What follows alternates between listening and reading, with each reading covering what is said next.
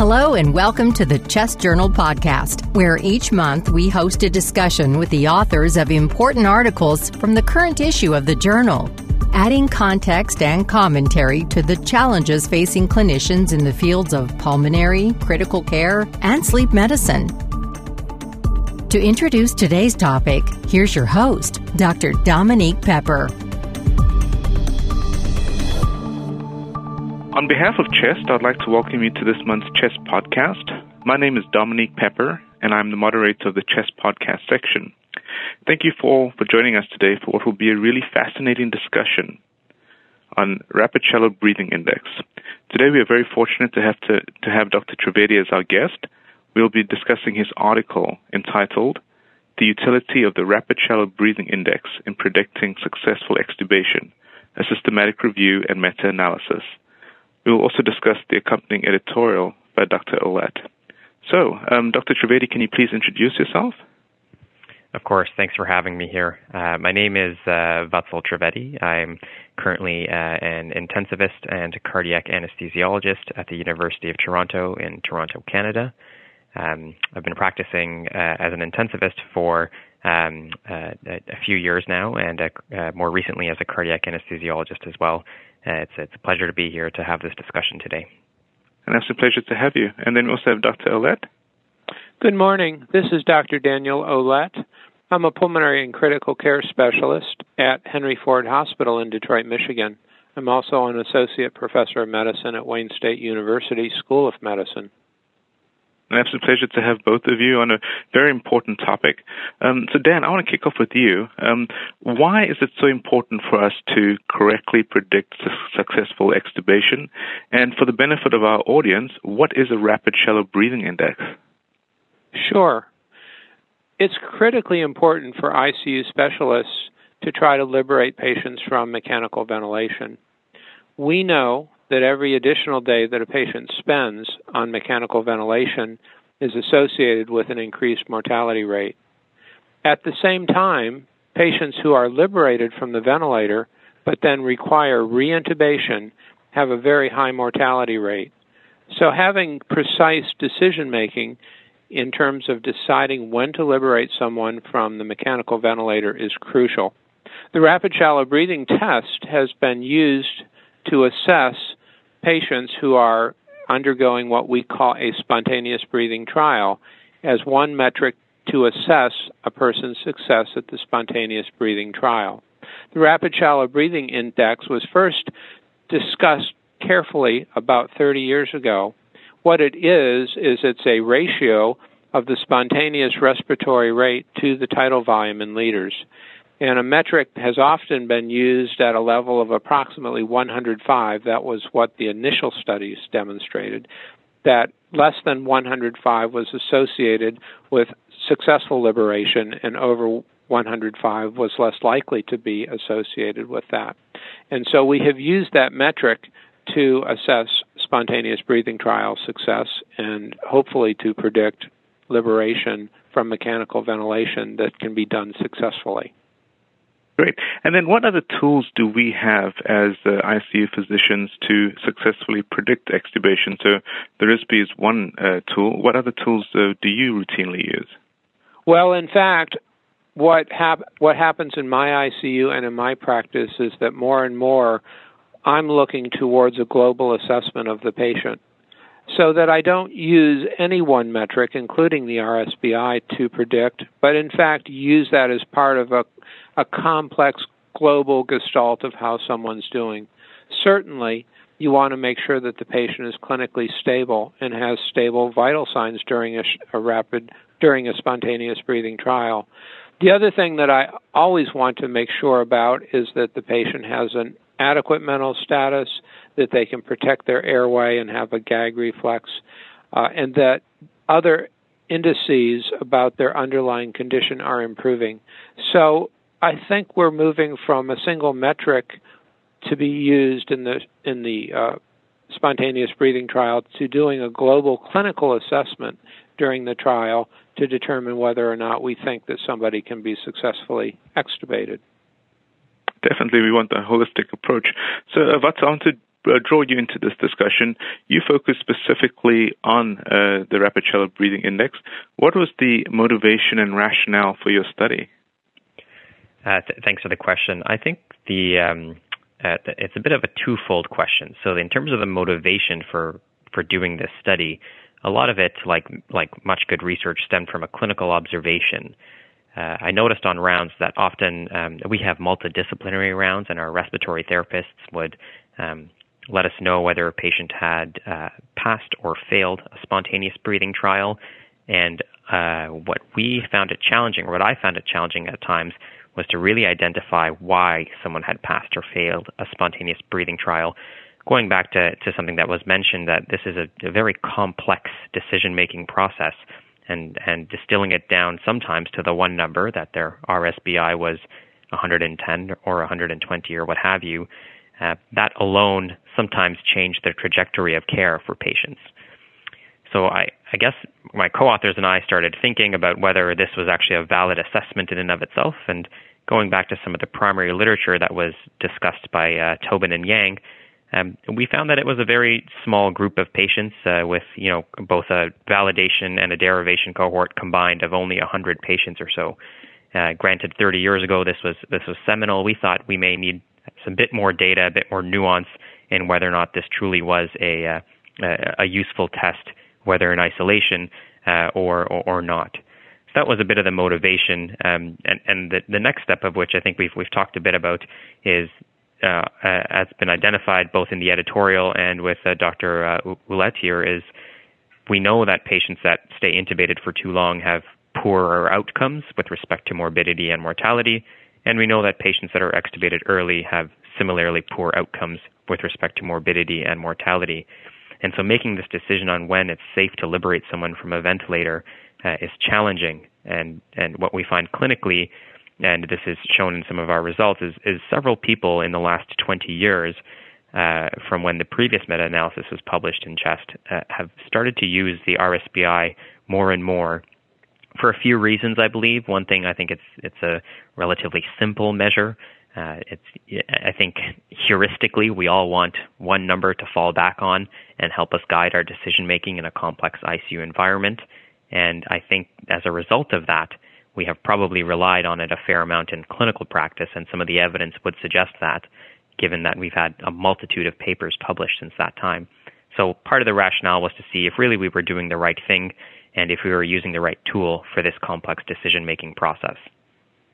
So, Vatsal, you, you make a, really important point that it's a pretty simple and easy tool to use. You take the uh, respiratory rate divided by the um, tidal volume, and if the patient is breathing slowly and there's a higher tidal volume, that's much better than a patient who's breathing fast and takes smaller tidal volumes. So, given the fact that it appears simple that uh, we're in a complex ICU environment, what limitations did you identify in using the RSBI prior to conducting your study? Well, I think um, if, if, if I can liken this to uh, if we take a step back and think about um, the reasons why we intubate someone, and the reasons why we intubate someone aren't simply because they have rapid shallow breathing. They're complex. They have airway protection challenges. Maybe their ventilation is impaired. Uh, maybe their circulation is, is, is altered due to a hyperdynamic state, or they have altered level of consciousness. There, there is a, a, whole host of reasons we may uh, intubate someone or initiate mechanical ventilation. And so to distill down the liberation end of it to a simple measure such as the RSBI to me sounded um, a, a, bit too simplistic. And so clinically, I think that's something that, that, that I wanted to, I, or the team and I wanted to kind of identify whether, whether this is the right thing. And, and, and I think part of the limitations of the RSBI is that it often doesn't take into account uh, things like airway protection and um, uh, maybe some large large airway edema, a lack of a cuff leak, if that's important, or hemodynamic stability, level of consciousness, impaired cough. All of these things that we kind of talk about from a more holistic, uh, global view of whether someone is ready to be liberated. None of that is really captured well in the RSBI. Definitely. So let's jump into your study methods and uh, how they addressed any limitations of previous studies. Of course. So we, uh, the, the, the, team and I that I worked with, we um, undertook this systematic review uh, uh initially uh, our search strategy was done on September the 19th, we wanted to be very broad in our inclusion criteria, and so we searched several databases from the inception of those databases up until late 2019, um, looking essentially for studies that were either randomized control trials or observational studies with adult critically ill patients that were ventilated for more than 24 hours, um, for which the RSBI was used in predicting extubation success. Um, and the, the, definition of extubation success we also kept fairly broad at the um, purview of the individual study authors, although it was almost uniformly defined as, as being more than two days or 48 hours. We, we did also want to include kind of all types of patients, recognizing that our ICUs are also clinically very heterogeneous uh, at times. So we wanted to include elderly patients, younger patients, patients with medical or surgical diagnoses and um, indications for intensive care, uh, as well as uh, multiple different RSBI thresholds, um, whether that was 80 or 105 or, or otherwise.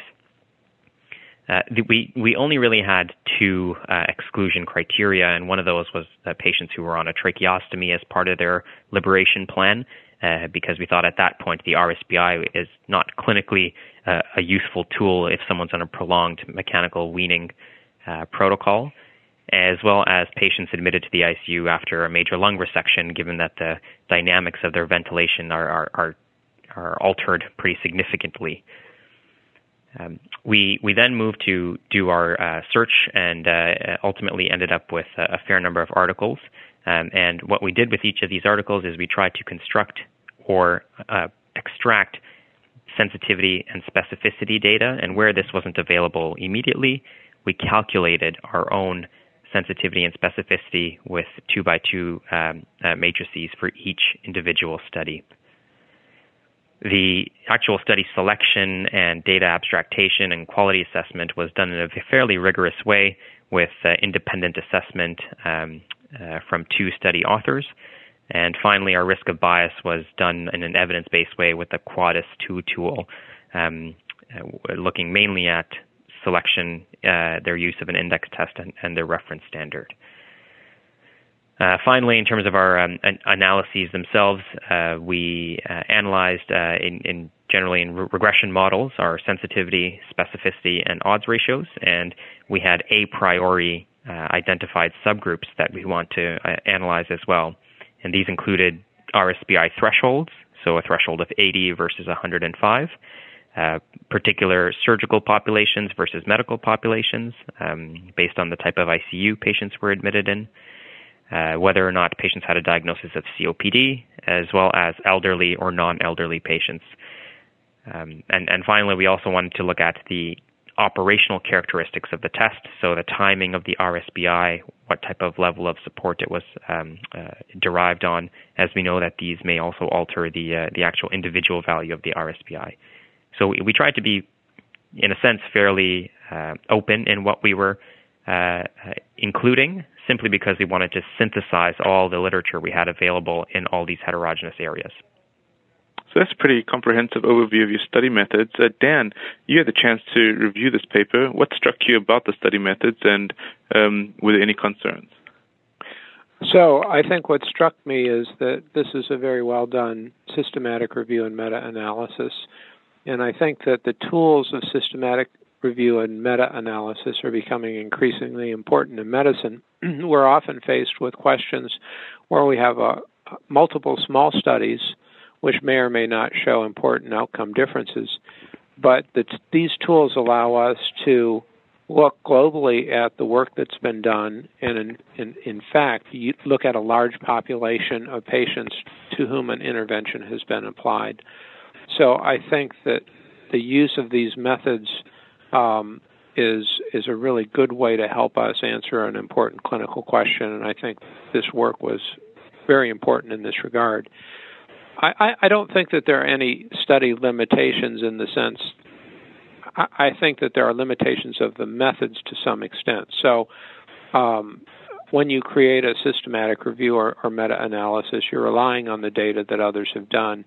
And I know what these uh, workers have found, uh, which we often find when we do these things, is that you have different articles where there are different outcomes, and that maybe some of their methods, biases, um, elements of data data collection are not as clear as you would like it to be. So your your main limitation really has to do with the primary data that you're looking at, and, and you'd always wish that it was more complete than what you have. But I think given um, given this very robust set of data that um, the team had here from Toronto, they they did a great job at looking at this question. Good. So, so let's jump into your key findings. And what were they, and how did you interpret them? Of course. So we ultimately ended up including 48 studies, all of which were observational uh, in our um, analysis. And this, as a whole, included just under 11,000 patients altogether, or I should say 11,000 uh, patient interactions and RSBI measurements.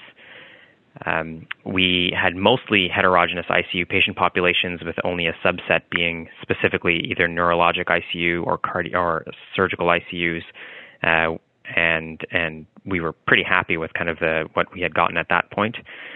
Um, in terms of our primary results, in terms of our primary analysis, we found that the RSBI less than 105, which is kind of what was found in the initial 1991 Tobin and Yang paper, had only moderate sensitivity uh, and poor specificity at um, predicting extubation success. Um, we can talk a little bit about uh, about that. When we talked about our subgroups uh, in in the um, uh, secondary analyses, despite trying to find multiple different subgroup uh, interactions with the thresholds of RSBI, so 80 versus 105, or measurement techniques, T-piece versus pressure support versus CPAP, the timing of the RSBI measurement, so either measured immediately at the start of a spontaneous breathing trial, uh, in the middle, or at the end, uh, as well as in patient demographic populations, so patients with COPD, elderly versus non elderly. Um, all, uh, all, of these subgroup analyses uh, really didn't show any deviation from our primary analysis and were not statistically uh, different in their um, uh, uh, sensitivity and specificity that was pooled. Uh, I, I, did want to note that we did have a significant amount of heterogeneity in both our primary and secondary analyses. Uh, we thought that potentially some of our secondary analyses might account for the, the heterogeneity, although it was still significant uh, with values greater than 70% for almost all of our analyses. Finally, we also uh, did a sensitivity analysis looking at only low risk of bias studies as we thought perhaps the, the bias included in the individual studies might be accounting for some of the uh, uh, the heterogeneity, but that again was uh, uh, the the moderate sensitivity and poor specificity was upheld, not significantly different from our primary analysis. So all that to distill down to the fact that we think uh, in our assessment of these results that the utility of the RSBI uh, less than 105 probably has poor sensitivity and poor specificity to um, predict extubation success. We finally also applied a grade framework to some of these questions, and uh, for our primary analysis, we had moderate certainty, but we had low certainty in the evidence for our secondary analyses. So, Dan, you had the chance to review uh, this paper. Um, how did you interpret it, and uh, what do you make of the poor sensitivity and poor specificity? Should we be using uh, RSBs in patients with in the ICU? I think it's a great question that you've just asked. I think that this work was really important because it highlighted the poor sensitivity and specificity of this particular metric. You know, when Yang and Tobin first reported this metric, what they did was compared this metric with other metrics, and they found that this metric was more predictive in their small group than other metrics. So I think what this does to me is it reinforces for me in my clinical practice, in what I teach, and what I tell others, it reinforces the idea that um, one really has to have a global assessment of a patient during a spontaneous breathing trial to make this the important clinical judgment about whether to extubate them or not. I don't think that this study will tell me never to look at RSBI. I don't think I think that would be the wrong answer. I think that what it does tell me is that this is one metric, one test out of many other elements that I need to look at when I do a bedside assessment of the patient. So I'm I'm still going to get the RSBI, but I'm just going to be very cautious about its application. I'm certainly not going to make a clinical decision based on this number alone. The other thing that I think is important to remember is that this number, the RSBI, is really a continuous number. And when we talk about RSBI thresholds, we're, we're converting what's a continuous variable into into a threshold value. And I know that this systematic review was well done in the sense that they picked a couple of different cut points for the threshold. But I I think that if I calculate an RSBI for a patient, for example, and it's very low, I'm going to feel a lot better than if it's moderately high or something like that. So I think that using this metric thoughtfully and in the context of the global setting is what I'm going to do in the future. I think that's how it's how it should be used. I don't think that you um, abandon it entirely. I also would say that there are probably other metrics that fell out of favor because of comparative studies, things like a maximal inspiratory force or the minute ventilation, that probably are important. And although they may not be completely predictive or not high sensitivity or specificity either, in selected patients they might be quite useful. So I think we need to develop a more global approach to these patients and to this decision making process. That was a really good comment. Uh, what is your uh, response to that? Um, would you have the same interpretation? Well, I, I, I think we definitely agree on uh, the utility of the RSBI in um, harmony or in symphony with all the other uh, markers we have. And indeed, I think at my center uh, or within the, the city of Toronto and our kind of harmonized interdepartment um, division of critical care, we have one way of uh, conducting SBTs. And what we've done is we've included that at every site to um, standardize the practice, and whether or not someone passes or fails an SBT indeed does not rely on a single measure of the RSBI, but often a global assessment, which, uh, as identified earlier, does include things like hemodynamic stability or patient comfort, um, heart rate, and, and these sorts of things. So I think it would be reasonable to, and, and, or at least not unreasonable to say that the RSBI in isolation might not be the best test, just like many tests in isolation are not uh, the best tests and would probably be a part of a global assessment. I, I, certainly agree with that. I might go a step further to say that, you know, in, in, in patients that we we think the, they might pass the SBT and be okay to liberate from the ventilator without too much trouble. The RSBI probably doesn't add much. What I mean to say is we often practice in Bayesian ways without opening a can of worms there. That uh, we often have pre and post test probabilities of how we think a patient will do once liberated. Sometimes we're very wrong about that. But I think in patients where they have a very uh, low index of suspicion for extubation failure, the RSBI probably doesn't add much, even if the number is low or high. I think, and, and we've we've talked a bit about that in our discussion in the paper, is patients who are at that intermediate pretest probability of extubation success, I do believe there still might be a role of the RSBI there to help guide decision making one way or the other as part of a bigger picture on on on what the physiological requirements of this patient might be. So, so certainly not out of favor altogether and out the window, but I think we need a more nuanced approach in when we utilize the RSBI in decision making. Definitely. So, Dan, uh, you, you mentioned the importance of um, we have continuous variables that we sometimes go ahead and dichotomize. We say yes, no, and make a decision when in actual fact it's a continuous variable, it's open to interpretation. And it seems to be a challenge that we face in a lot of decisions that we make in the ICU. How would you advise clinicians to address this issue um, of trying to avoid, you know, yes, no, uh, to, to have a more, more nuanced approach? Well, I think you. I think one has to be thoughtful about the data that they're using. Um, and so uh, there have been studies that have been done that have looked at the RSBI as a continuous variable.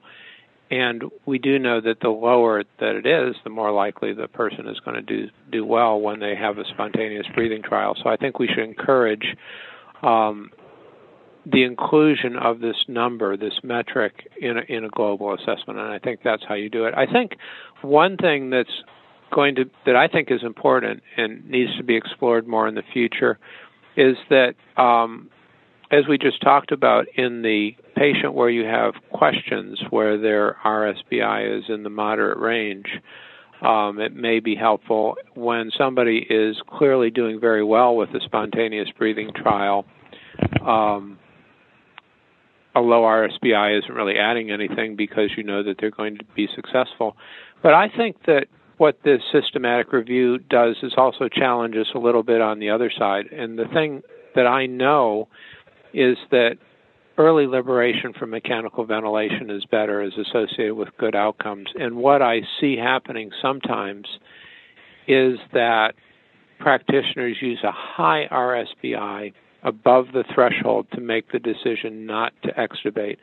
And I think one of the, the things that should be explored, and one of the things that maybe comes out of the idea that this number doesn't have high specificity and sensitivity, is the idea that just because the RSBI is high doesn't mean that a patient can't be successfully extubated. There are patients who will have a high RSBI who can be extubated. And I think we need to look at the other side of the threshold too, that above the level doesn't mean no. That I think we need to be thoughtful about how we approach these patients. Your comments, Vatsal? I, I wholeheartedly agree with that. And uh, uh, when I when when you first asked me kind of what was the rationale or motivation to do this study, it was it, a lot of the times it was certainly that is the single reason a patient wasn't liberated from the ventilator was because they had quote unquote failed an SBT due to a high RSBI. And I think uh, I think I wholeheartedly agree with the idea that we need to rethink that that decision making, um, and and and I would hope some of the evidence we've presented helps with that. Agree. So um, I do want to jump into the limitations of your study. That, that there are no uh, perfect uh, systematic reviews and meta-analysis, and um, as Dan alluded to already, sometimes the limitations are due to the original studies. So maybe you could comment on that for us, Vatsal. Like, uh, what, what, did you encounter, and um, when the audience interprets um, your paper and your findings, what should they bear in mind? Well, I think that that's uh, that's a limitation of all systematic reviews, and, and ours is is no different in that we are at the mercy of the uh, evidence that is available to us. And while we've tried with some very nuanced statistical thinking and and grade methodology to try and tease out how much of that evidence we can actually take into account, it ultimately does still rely on the primary evidence base. And so, to to readers of this uh, article, I would just say that that I think you know, based on the risk of bias and our grade methodology, any of the findings we have found, we had, we are very clear in what had high heterogeneity, high risk of bias, and which areas were of low certainty of evidence.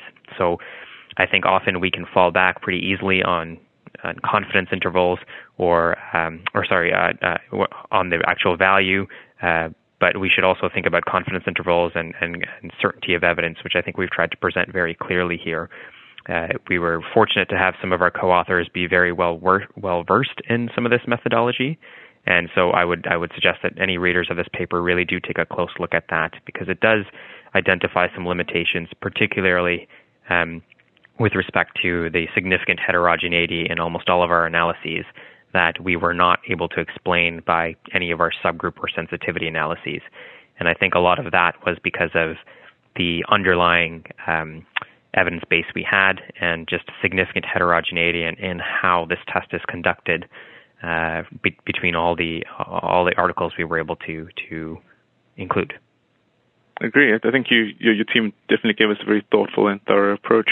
Um, Dan, uh, any limitations that you want the audience to be aware of that we haven't covered? I, I don't think so. I, I think that we've talked about the limitations in the data. Um, I you, one has to note that the studies that were looked at in this systematic review were observational studies.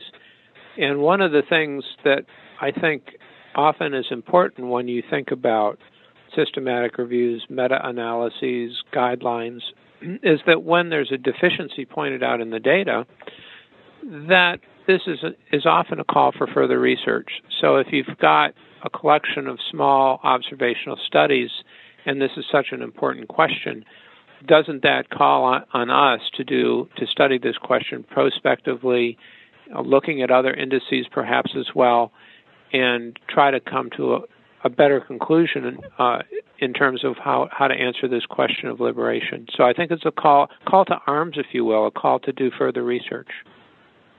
So I want to uh, dive into that a bit more because if there's one thing that we found over the last uh, decade or couple of decades is that there are a lot of tools that we are using in the ICU that have findings like this, you know, uh, poor sensitivities, poor specificity, um, and in isolation we can't use them. But globally, when we uh, line them up with other tests and other tools, we somehow are able to put it together to make a decision. How are we going to address this in the future? Because there seems to be this, as you said, a call to arms to address it, but few people have actually gone ahead and and done the necessary research to uh, find the ideal tool to predict a successful liberation. Dan? Sure. So I think that these studies in an ICU population are hard to do. Um, when you look at outcomes, mortality in the ICU, um, long term mortality, length of ICU stay, we're often dealing with a very, very heterogeneous population. And so it's hard to prove that interventions work in an ICU.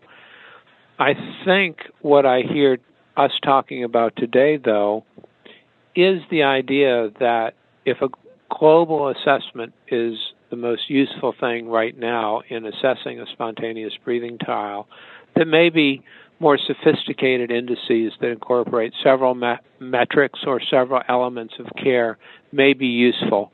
We know in other domains in medicine that, in fact, um, indices of that sort are more predictive often than individual elements that made up that that uh, more sophisticated approach.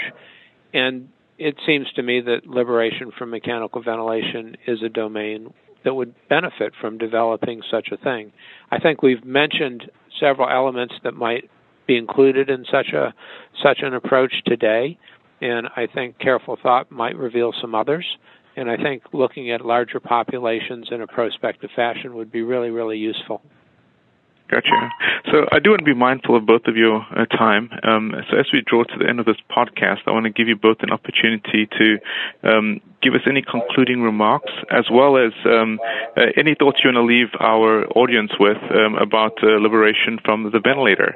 Dan, I'll start with you, and uh, we'll uh, turn to uh. I think this is a great meta analysis that looks carefully at a metric that's widely used in critical care medicine and informs us about a decision to liberate patients from mechanical ventilation. What we've learned from this systematic review is that the RSBI, the metric in question, has poor sensitivity and specificity. The message going forward is that we need to do a global assessment during the spontaneous breathing trial. As was mentioned during this talk, organizing this approach along health system lines so that we provide consistency of care is really a crucial way to approach this this question and this problem. I believe that we need to also remember when we do spontaneous breathing trials that an RSBI that's high does not mean you can't liberate someone from a ventilator. And I hope we do more research in the future that looks at global indices that includes a, a variety of metrics and elements of care so that we can be more careful about predicting uh, who will be successfully liberated. Thank you, Dan. Um, so, I'll give you the final uh, uh, comment. Thanks so much. Um, I think we, what we'd hoped to do at the onset of this study is to identify whether the rapid shallow breathing index is of um, good clinical utility at the bedside in identifying which patients can be liberated from mechanical ventilation.